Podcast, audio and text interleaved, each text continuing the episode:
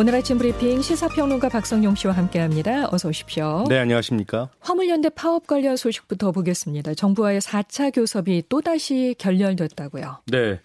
어제 오후부터 진행된 4차 교섭도 결렬이 됐는데요. 안전운임제 유지에 대해 합의를 이루지 못했기 때문입니다. 화물연대는요, 어젯밤 9시 반쯤에 안전운임제를 지속 추진하고 품목 확대에 대해 적극 논의할 것을 약속한다는 안에 잠정 합의해서 이 정부와 화주단체, 국민의힘과 함께 4자 공동성명을 내기로 했다고 했는데요. 하지만 국민의힘이 공동성명 발표 자체에 반대해서 합의를 번복했다고 설명했습니다.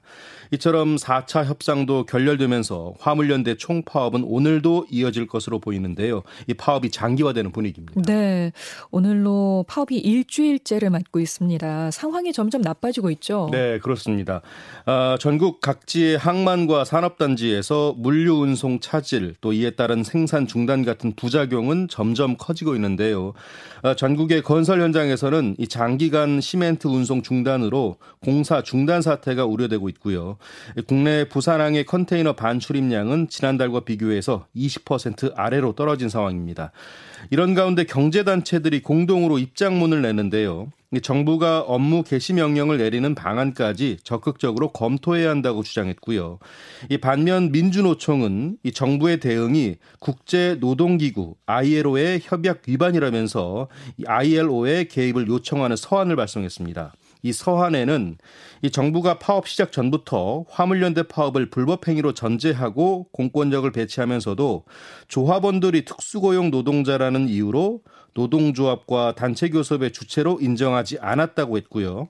또 파업 돌입 후에는 참가자들을 체포해서 ILO 협약에 따른 권리가 제대로 보장되지 않고 있다고 주장하는 내용이 담겨 있습니다.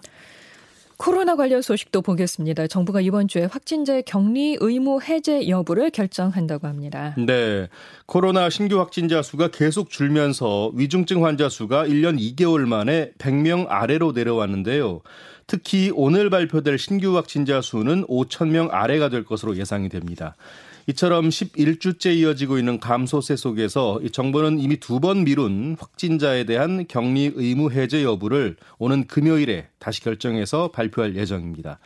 앞서 감염병과 방역 전문가들로 태스크포스를 구성한 정부는요, 이번에 격리 의무를 푸느냐뿐만 아니라 푸는 기준을 무엇으로 할 것인가도 함께 검토하고 있습니다.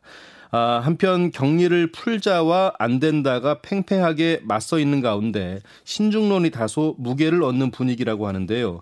격리 의무를 해제하면 겨우 진정된 확산세가 커지면서 재유행을 앞당길 위험이 있다는 이유에서입니다. 네, 오는 금요일에 어떤 결정이 나올지 지켜보도록 하고요. 네. 거리 두기가 좀 자유로워지면서 좀 활기차졌다는 생각이 드는데 말이죠. 예. 이 코로나 유행 기간 이후에 서울 지역의 초중학생들을 대상으로 조사를 해봤더니 우울감이 높아졌다. 이런 조사 결과가 나왔네요. 네, 그렇습니다. 서울시 교육청 산하 교육연구정보원 교육정책연구소가 분석한 내용인데요. 참고로 이번 연구는 이 코로나 발생 전후인 2019년과 2021년 서울 지역 초중고교생의 신체, 정신건강 실태를 살펴봤습니다. 우선 코로나 전후 서울 학생들의 우울 정도를 4점 만점에 10개 문항으로 살펴봤더니 이 초등학생의 우울감은 1.45점에서 1.51점으로 높아졌고요. 중학생의 우울감 역시 1.57점에서 1.82점으로 높아졌습니다. 학우들과의 관계성이 충족되지 못하다 보니 우울감이 증가했다는 게 연구진의 분석입니다. 네. 걱정과 부정적 정서 같은 불안의 경우에는 이 코로나 전후 큰 차이가 없었습니다만 수면 부족은 여전히 심각한 수준으로 나타났습니다. 지난해 서울 고등학생의 수면 시간은 5시간에서 7시간 정도로 경제협력개발기구 OECD 평균인 8시간 22분에 비해서 1시간 넘게 부족한 것으로 나타났습니다. 네, 학교에서 친구들 만나서 굉장히 활기찬 얼굴, 정말 한박 웃음 짓는 표정들 이렇게 뉴스에서 보면서 네, 괜찮을까라는 생각을 했는데 앞으로 정말 좋아질 건지 예, 아니면 그 후유증이 좀 남을 건지 좀 걱정이 되네요. 맞습니다. 지켜봐야 될 것 같습니다. 예.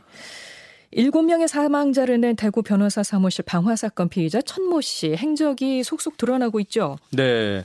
일단 투자와 관련해서 모두 4건의 법적 분쟁을 겪은 것으로 확인됐는데요. 범행 당일과 그 전날 연이어 패소한 데다가 여러 건의 법적 분쟁에서 대부분 만족할 만한 결과가 나오지 않자 이 자포자기했을 것으로 추정이 되고 있습니다. 이 과정에서 자신의 주요 사건을 맡은 상대편 변호사에게 불만을 품게 된 것으로 보이는데요. 이에 천 씨는 지난 9일 오전 10시 55분쯤 이 변호사 사무실에 인화성 물질이 든 통을 들고 들어가 불을 질렀고요. 이 불로 용의자 천 씨를 포함해서 7명이 숨지고 50여 명이 다쳤습니다. 그리고 현장에서는 피해자 2명을 찌른 것으로 추정되는 흉기도 나왔는데요. 20여 초의 짧은 시간 동안 방화와 흉기 난동이 모두 일어난 것으로 추정이 되고 있습니다. 네. 경찰은 피의자 천 씨가 방화를 어떻게 계획했는지 밝히는 데 수사력을 모으고 있고요. 대구지방변호사회는 희생자 6명의 합동연결식을 오늘 오후에 경북대병원에서 진행할 예정입니다. 휘발유와 경유 가격이 이틀 연속 역대 최고치를 기록했다고요? 네. 한국석유공사 유가정보서비스 오피넷을 보면요. 어제 오후 기준 휘발유 값은 리터당 2,068원 60전으로 어제 10년 만에 전날 10년 만에 기록한 역대 최고치보다 4원 1전 더 올랐습니다. 연일 최고가를 기록하고 있는 경유 가격도 리터당 2,067원 99전으로 전날 가격을 넘어섰습니다. 일단 가격 상승의 원인으로는 국제유가 상승 그리고 미국의 휘발유 수요 증가가 꼽히는데요. 지난 2월에 러시아가 우크라이나를 침공한 이후에 국제유가가 치솟고 있고요. 또 미국에서는 지난 5월 말 메모리얼 데이를 기점으로 해서 여름 여행 기간이 본격 시작하면서 이 차량 운행이 늘어난 것도 휘발유 가격 상승을 압박하고 있습니다. 네. 미국의 휘발유 사용량이 전 세계의 35%를 차지하는데요. 대체로 이때 이 전 세계 휘발유 가격이 가장 높아진다고 합니다. 네, 끝이 보이지 않는다는 게 걱정이네요. 네. 연봉 이내로 묶여왔던 은행 신용대출 한도가 다음 달부터 풀릴 것 같다고 합니다. 네. 다음 달부터 주요 시중은행에서 소비자는 자신의 연소득, 그러니까 연봉보다 많은 신용대출을 받을 수 있게 될 전망입니다. 이달 말로 연봉 이내 신용대출 규제가 효력을 잃기 때문인데요. 이로써 지난해 금융당국과 은행들이 가계대출 억제 차원에서 도입한 여러 대출 규제가 사실상 모두 사라지는 셈입니다.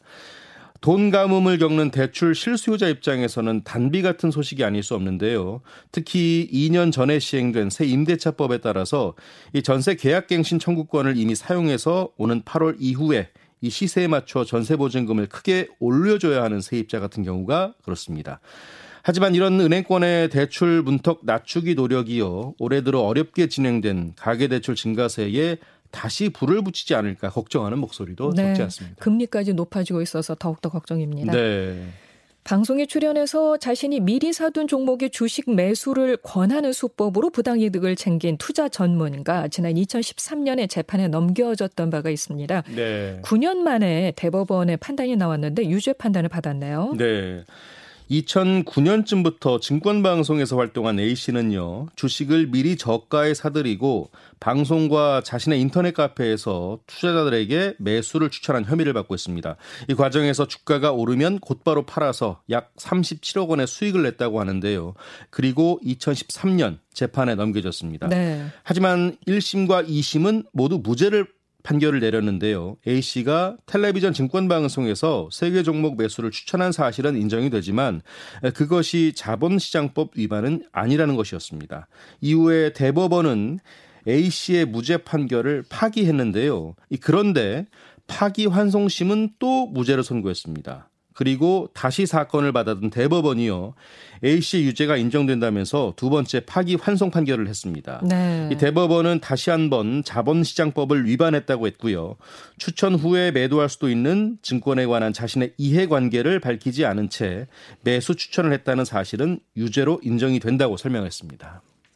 사업주로부터 성희롱을 당해 신고를 해도 성희롱으로 인정받거나 과태료 처분으로 이어지는 비율이 매우 저조한 것으로 나타났다고 합니다. 네, 직장갑질 119가 고용노동부 자료를 분석한 결과인데요.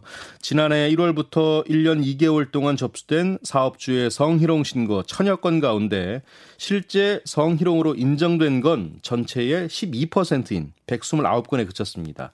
또 사업주에 대한 과태료 부과로 이어진 경우는요, 전체의 7% 수준인 80건에 불과했습니다.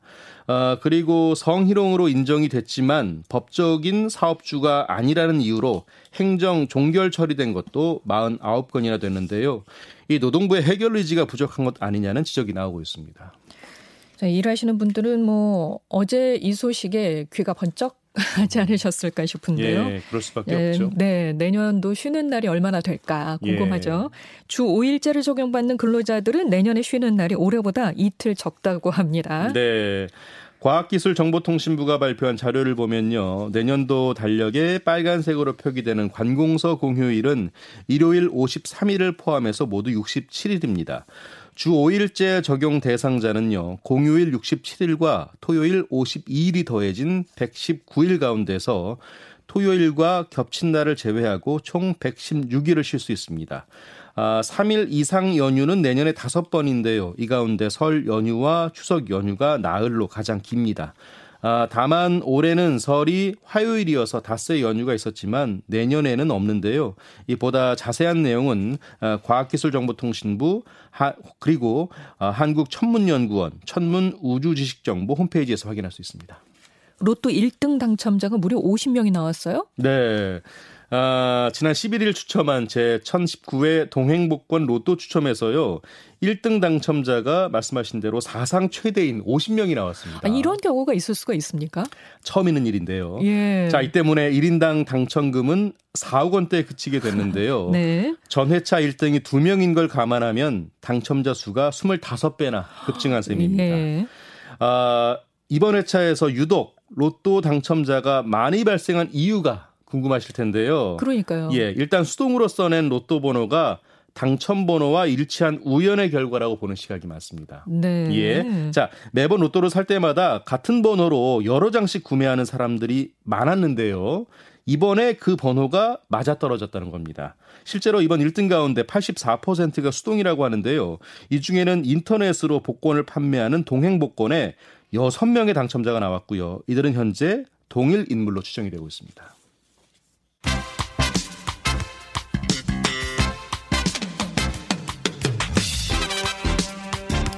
스포츠 뉴스 전해드립니다. 굿모닝 스포츠. 23세 이하 우리나라 축구대표팀이 어젯밤 일본을 상대로 아시안컵 8강전을 치렀는데 충격적이네요. 예, 네. 대패를 당했어요. 네, 숙명의 한일전은 충격적인 3골차 대패로 끝났습니다.